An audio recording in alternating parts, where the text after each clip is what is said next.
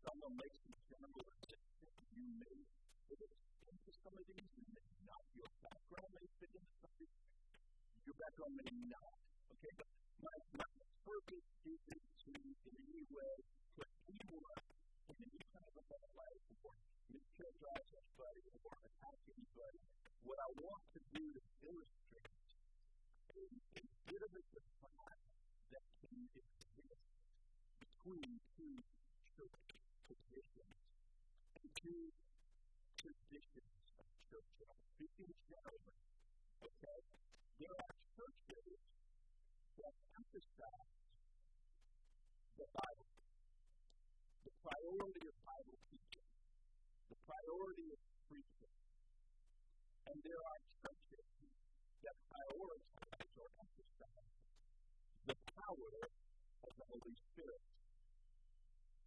Hopefully, your background has had nice but you might know what I mean when I say that there are extremes on both sides, and they tend to good and each other with suspicion. With that, let's the and bless our time His Word today. Heavenly Father, we thank you for the opportunity yesterday to bring you all but we thank you again and we thank you for the food that not only the blessing, but the food that is in our life. Because you are faithful, and that you have purpose for us. Father, this morning I pray that you would speak to us by the Holy Spirit and through the truth of your word. We want. We need. So bless it. And above all, let the name of the beautiful Son Jesus Christ be lifted up in our midst. We ask it in the name of Jesus. Okay, so you got those two extremes. Um, and, and, and hopefully, and I believe, I truly believe, most churches are somewhere a nice balance, somewhere in the middle. But but here's, but I'm going to generalize. Okay, so bear with me on this. Churches that emphasize Bible teaching see the power of Christian living as the result of Bible study and applying biblical principles. And often some wrestle with the sense that more charismatic or Pentecostal churches are just kind of weird. Okay? Just kind of weird. They kind of look at them with suspicion. And uh, that they're teaching weird things and they're doing weird things and, and that. But some Churches that emphasize the Spirit's power more than Bible teaching might be drawn more to manifestations of the Spirit moving in their services, and, and they see in-depth Bible teaching as boring. Um, boy, I remember situations where, you know, the height of a great service is when the preacher took his notes. Then, you could take notes and threw them away. They just throw them in the I to throw my computer at here.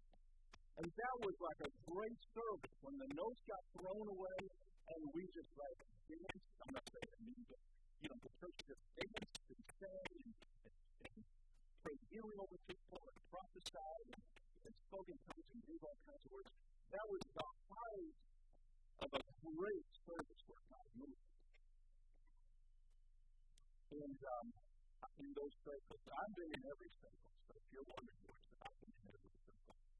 Um, in those circles, I told and maybe you said this too, they refer to seminaries as cemeteries. Um, I struggled with this even as a very new believer. I was in my teens, and I was struggling with this. I was more of what you would call cessationist. I didn't believe the Spirit of God was still doing those kinds of things.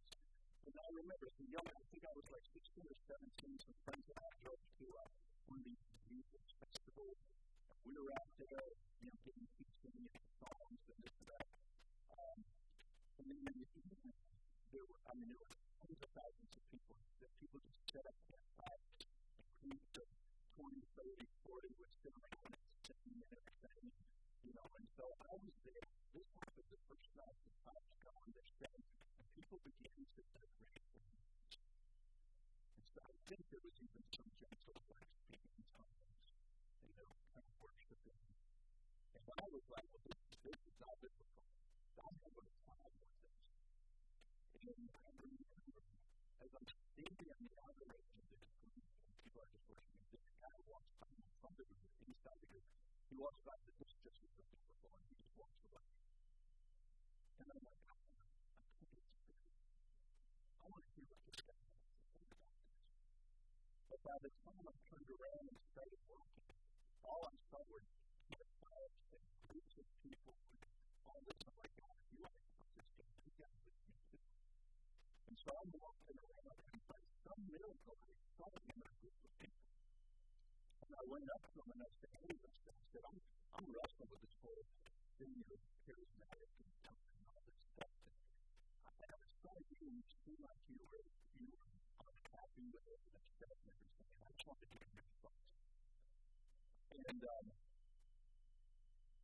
and then this guy just kind of began to spout out anger and his judgmentalism about the spirit of this guy. It's not what I expected. I expected some careful Bible. Here's the one. Here's just angry that they have the devil or this and that. You know, and just, and I'm like, okay, uh, I can't wait to get away from this guy. We got in that group of people sweetly worshiping Jesus, you know. Um, what I want to call us to in think more deeply and more biblically and with more faith um, than these polarizing stereotypes, these extreme stereotypes I've just laid down do. You know, it's true there are seminaries that are as cemeteries. There are. They're dead cemeteries. It's not because of the teaching the Bible more deeply. That's not why think. Okay? Teaching the Bible deeply does not lead to spiritual death. Okay? Um, and then there are charismatic churches that are spiritually unstable, even to the point of weird, and sometimes, if we're going to be considering in a future message, sometimes even the point of being dangerous. But it's not believing in the ongoing work of the Holy Spirit that makes them unstable. What makes a church dead or dangerous is when truth is unhitched from the Spirit, or the Spirit is unhitched from the truth. That's what makes a church either dead or dangerously weak. The Bible never unhitches them. I don't care what your tradition is. I don't care if I'm stepping on toes. The Bible never, ever, ever unhitches the power of the Spirit and the work of the Spirit and the power of the Word of God and the work of the Word of God. They do not clash. They are not in adversity. They always work together in complete harmony. We need both spirit and truth. And like that last plane, that small plane I mentioned last week, that as it was pulling up, had one wing folded up, and then immediately went into a tailspin, the other wing folded up. Churches can fly with an environment when you step. You know, we've got a lot of people, we have a son of spirit, or we have a lot But if you lose one, you're going to lose the other. If you lose the truth of God's word, you're going to lose the Spirit of God. I'm speaking of prophetically. If you lose the Spirit of God, going to lose the Word of God. I will look at that a little bit as we go on. But we see that point in Scripture. So I want to share just a few examples of why we need the Spirit truth. So, completely, desperately. First of all, of God and the truth of the gospel in order to be saved. We need both the Spirit of God and the truth of the gospel in order to be saved. Paul declares in 1 Corinthians, he says, I am not ashamed of the gospel. I think Romans. Romans chapter 1, I am not ashamed of the gospel, for it is the power of God for salvation to everyone who believes. So, what's the power of God for salvation? It is the gospel. It is the free message of Jesus Christ coming, giving his life, dying on the cross for our sins, rising again on the third day. Christ preaches, preaching. Paul says to the Corinthians, I preach Christ and Him crucified. I determined to know nothing else. So we have a strong see? That is the word and the truth of the gospel that saves a soul. But the same Paul who said, I determined to know nothing but you, but Christ and Him crucified, that, that your faith may rest not on the wisdom of men, but on the power of the Spirit of God. And in Titus chapter 3, verse 5 and 6, we're looking at what it takes to be saved. He writes this, Paul saying, Paul writes, But when the goodness and loving kindness of God our Savior appeared, He. Not because of works done by us in righteousness, but according to His own mercy. By the washing of regeneration and renewal of the Holy Spirit, who's poured out on us richly through Jesus Christ, our Savior. The Spirit and the truth work together to save us. We hear the truth of the gospel and we believe. The Spirit makes us spiritually alive. Our blind eyes are opened. Our hardened hearts are softened. The light of the truth of God shines in our hearts, chasing away the lies and the deceptions of the enemy. We are washed clean of all of our sins by the blood of Jesus Christ. And it's the Holy Spirit that applies that to us. It's not commandments. The Bible says we were spiritually dead before we were saved. In Genesis, it says that God created man. But he wasn't a living being until God breathed the breath of life into him. And it says he became a living being. God's breath, the wind, the pneuma, the spirit, was breathed into him. And he became a living being. He can breathe in that same breath of but on the day that Adam and Eve sinned, it says they died. They didn't die physically, they kept breathing physically. But they stopped breathing spiritually. And when we come to Christ in faith and receive Him as our Savior, the Holy Spirit breathes into us yet. The breath of life, spiritual life that we are made alive in Christ. Ephesians 2 says, We were dead in our transgressions, but God in His love and mercy made us alive in Christ, and raised us up and seated us with Him in the heavenly realm. So we. You have not only have the breath of physical life, but you are saved, breathing in you, but you also have the breath of the wind of God, the Holy Spirit. Do you remember when Jesus said to the disciples and breathed in there just before he rose? Uh, ascended, he breathed them to receive the Holy Spirit. Breathed in them. I think that's a symbol of what happens in us when the Lord Spirit comes and breathes into us. The beautiful we need the Spirit of God to be saved. We need the truth the gospel to be saved. Secondly, we need the Spirit the truth if we are to do the mission of the church. I want you to look with me at a very interesting passage in Luke chapter 24. Luke chapter 24, this is being in Luke's version or, or record of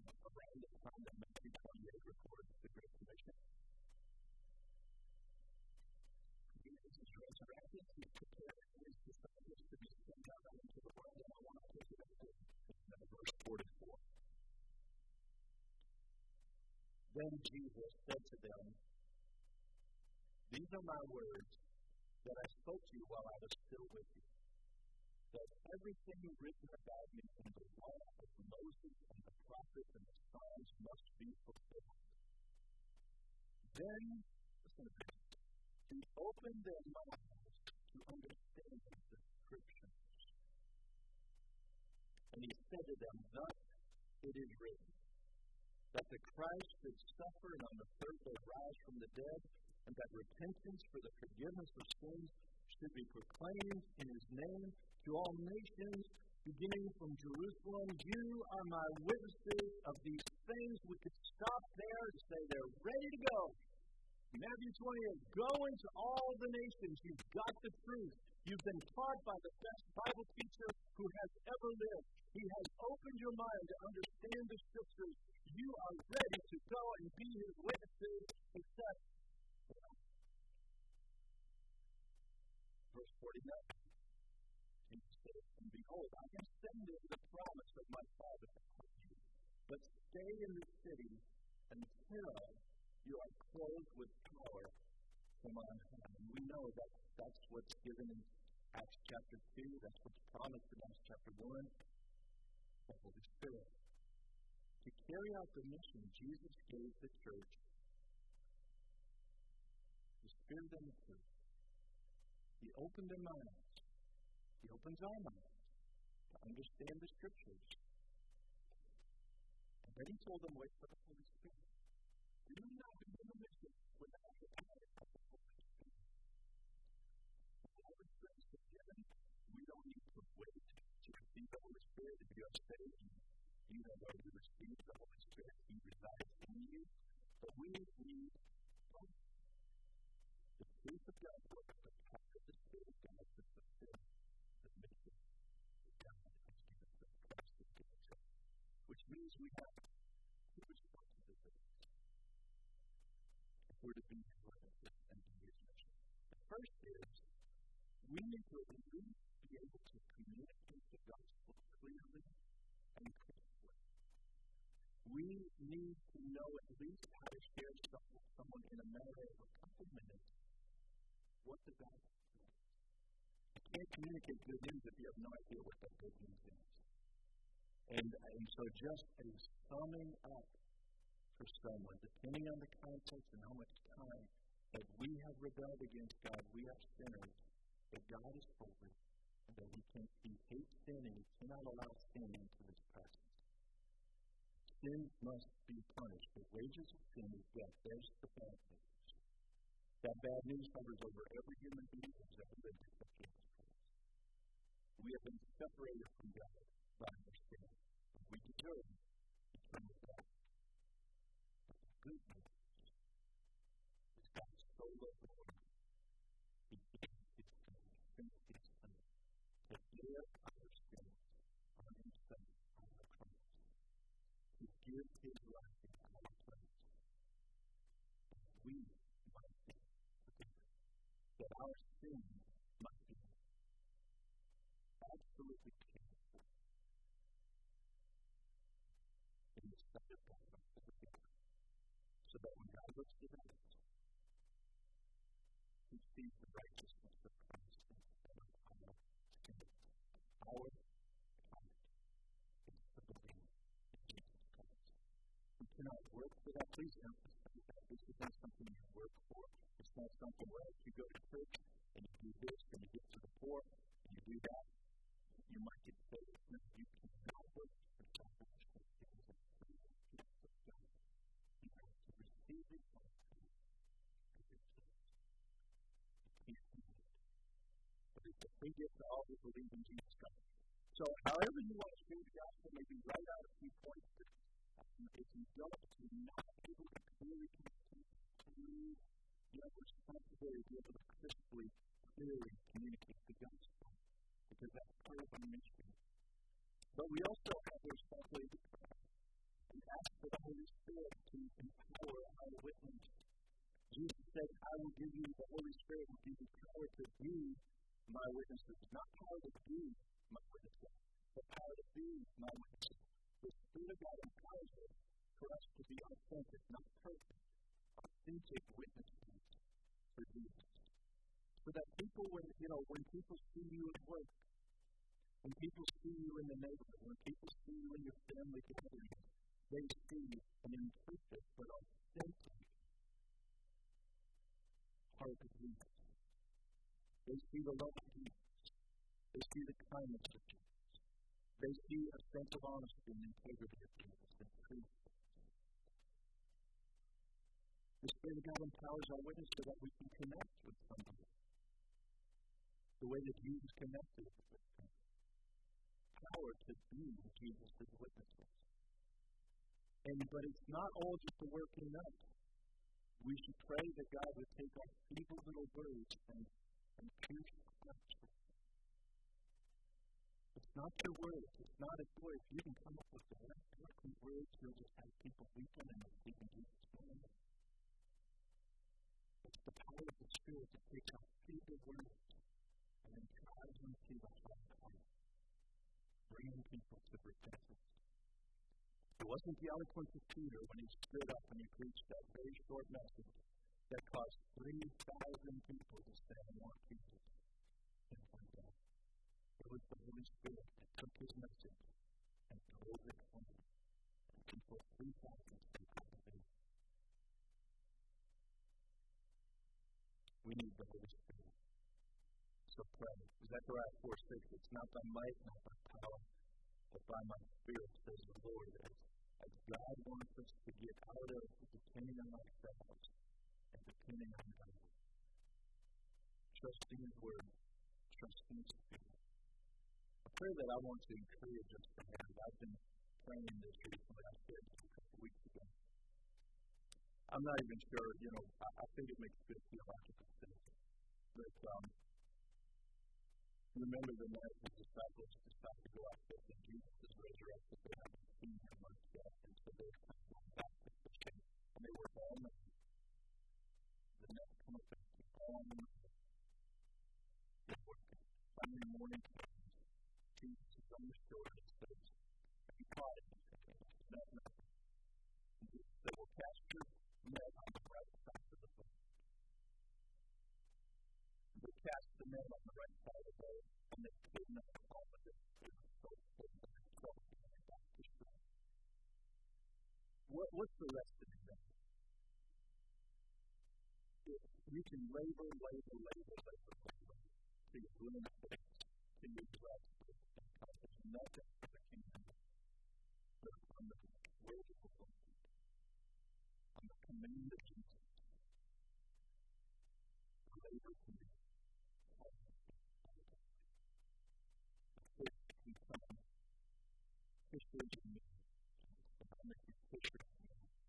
Cast your net on the right side of it. Cast your net on the side of it. It's the right for Jesus.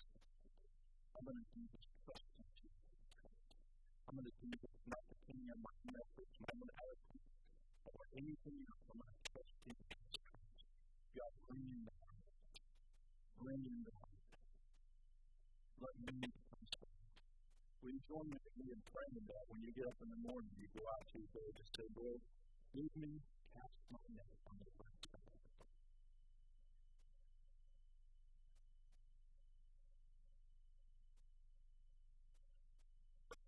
See what Jesus.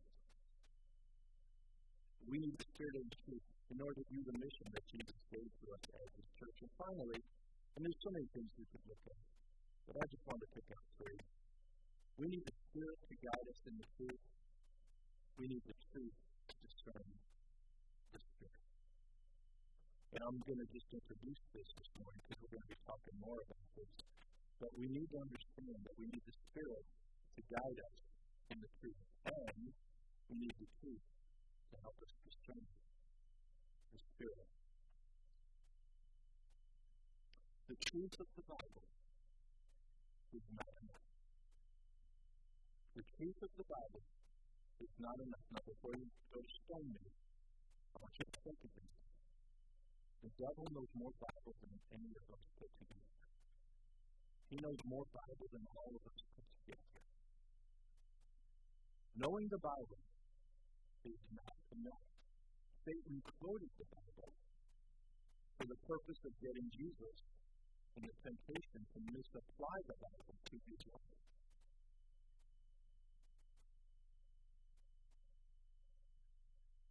We can say words from the Bible in the exact opposite spirit that God spoke them. Do you think Satan was any way reflecting the heart of God when he quoted Scripture accurately to Jesus?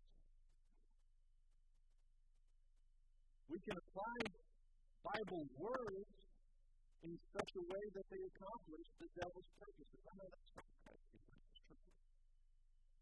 Paul Peter warns about those who twist the scriptures, those who take these words and then twist them until we think, well, that's Bible. What they said is the Bible. But it's twisted so that it accomplishes the exact opposite of what God means from His Word.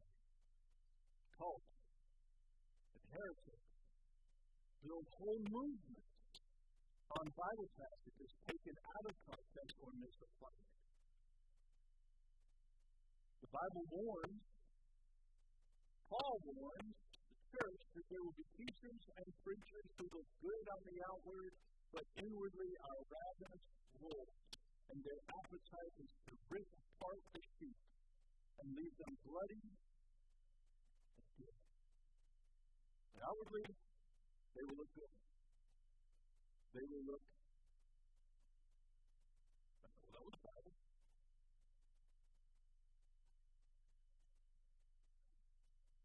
And the devil is happy for us to quote Bible promises as long as we're not trusting in Jesus Christ without going See, if, if he can get us to be going in the wrong directions through the Bible, so much better. If we can be, you know, kind of thinking along the lines, if, if our interaction with the Word of God is simply to find verses that say that we're meant to be wealthy and, and claim, the on thousand hill and Cadillacs or BMWs and making a ton of money. It's like you can find verses that talk about abundance and prosperity. You know, it's right here, it's in the Bible. Or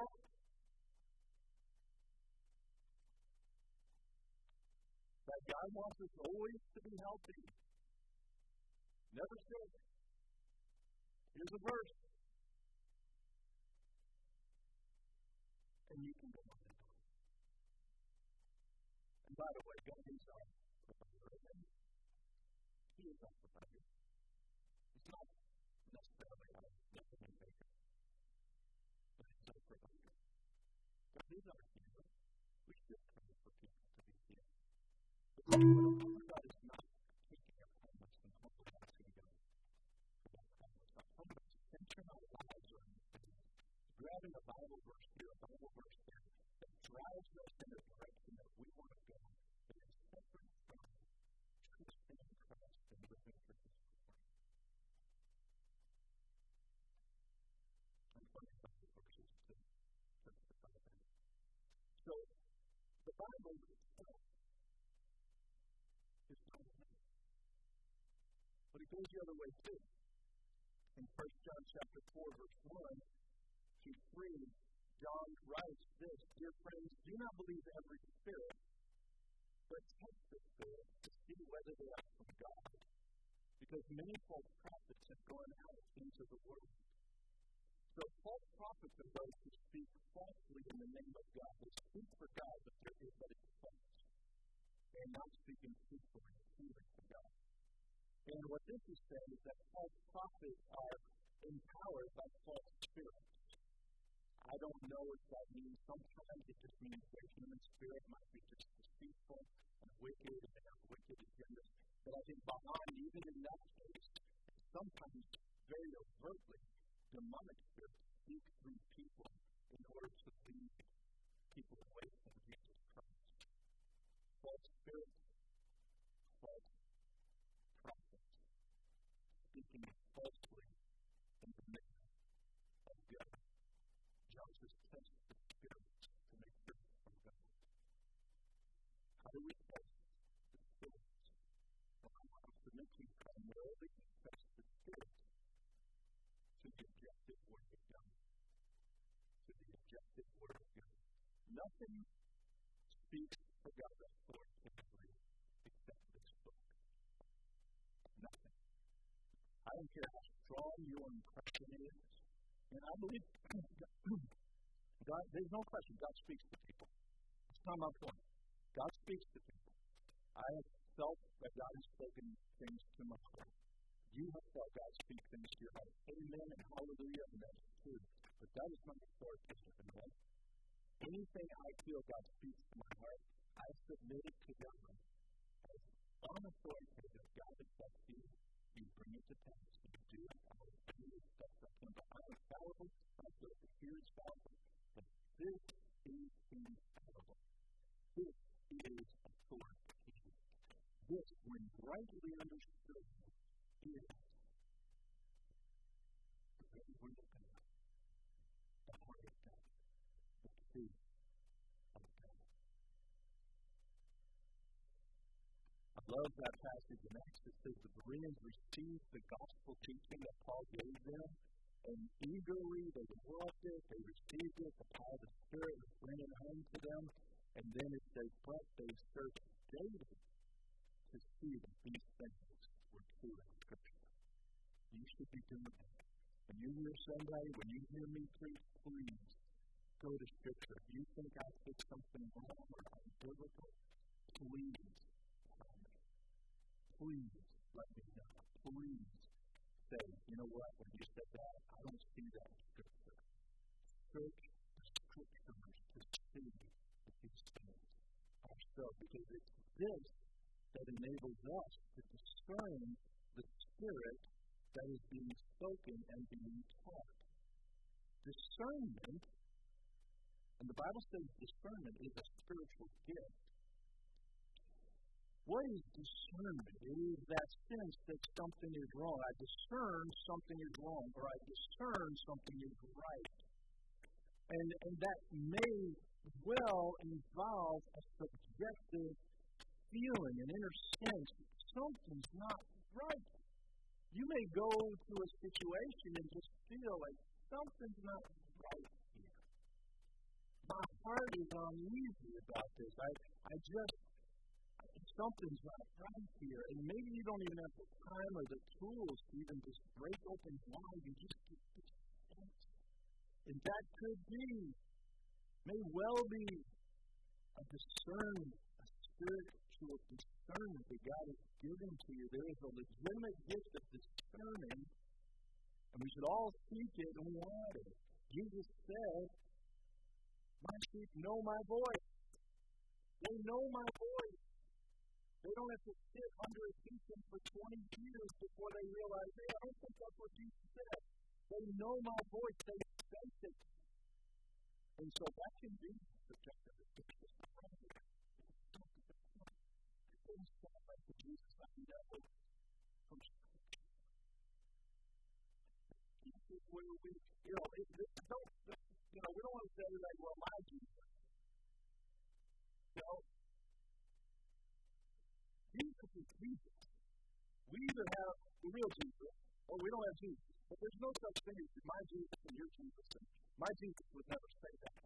The only way we know whether my Jesus would say that or not is that makes sense.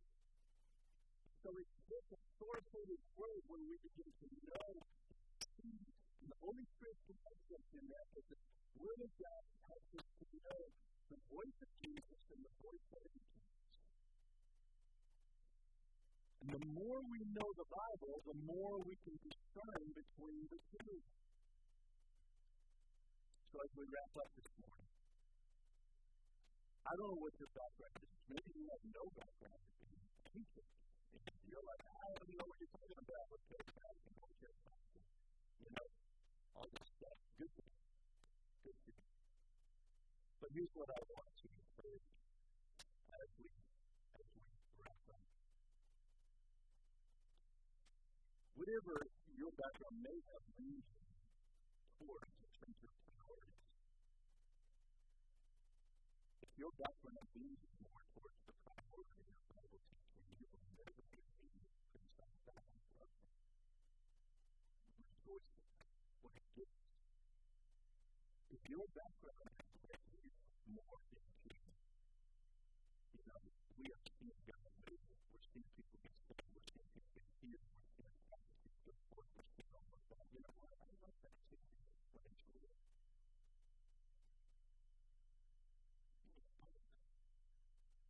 We need both. We need both. We need both. So just a couple of two quick thoughts about that. First of all, um, what appeal to us. Church, I'm, I'm, I'm appealing to this. I don't really feel like need but, I think the body of Christ that there are believers who become very divided and they will divide over other believers who love Jesus, who love the Word of God, who have the Holy Spirit working in them, and yet they will divide because they don't things the. If they have the gospel wrong, if they're teaching heresy, if they're awesome, well, that's one thing. They believe in something a little different than do, but they love the Lord, they love the God. Just love them. Just love them. Sometimes I love to turn to hours long teachings about heavy theology. Sometimes I like to turn to people that just in.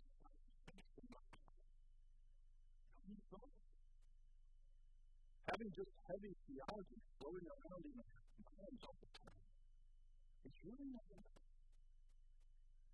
Sometimes we need to start to Amen? But just having faith to believe God without knowing what we're believing Him for, who He is, or anything about Him, becomes really vulnerable. God is saying, but we're going to hit on some of those things, just because they're happening now in the church at the moment.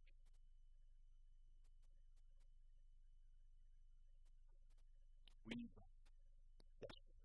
Totally. So, my encouragement as we go to us, His Word. You may not become a scholar. I'm not a scholar. But you can become familiar with the Word. I, I would say it's possible, every day possible. You at some point in time set aside time to read the Bible. I just encourage you that. Because if you don't know the Bible, you're, you're, you're really going to be falling short on wisdom, power, make So read the Bible. Meditate on the Bible, which means, you know, that's why I'm not a huge, you know, I'm trying to read 26 chapters in the morning, because, you know, that's why it's free reading, you know. I like to just read a small amount and get keep in life. You do whatever works for you, but, but meditate. That's a biblical principle. So when you read something, find a verse or two and then chew on it to the day. Chew on it to get deeper sense of insight, revelation from God and insight. And then ask God to fill you with His precious Holy Spirit. The precious Holy Spirit. Ask Him to fill you with His Spirit of God. Here's why I feel like I'm preaching like six messages. Here's why I said you get you lose one, you lose the other. You have one imbalance. I think we all have. We all have imbalance. If you lose the Word of God, you we've got the Holy Spirit. You know why? Because the Bible says He is the Spirit of truth. And if you are not getting the truth, then whatever spirit you have, it's not the Holy Spirit.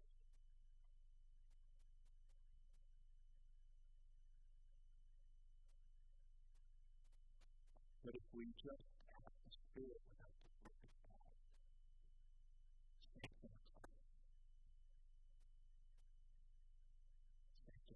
But either way, the Spirit of truth brings the truth, brings the truth of Christ to us. That's His plan.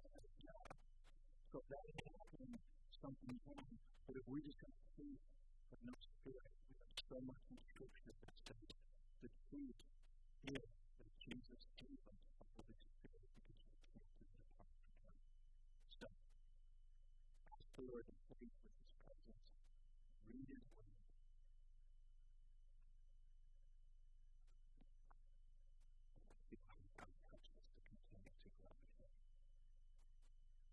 Father, we thank you this morning that you have given us the beautiful truth of the Word of God. This, this Bible, this book is, more precious than, than anything that we have been willing to share with us, to instruct us in salvation, to tell us who you are, to guide our hearts to love you and to know you, and to tell us about Jesus Christ. He had just come and died for us, but it was not captured in the Word of God, there was no leading up to it with the sacrificial lambs and the truth and Genesis through Malachi, we wouldn't know what had happened. So we thank you for the gift of your word.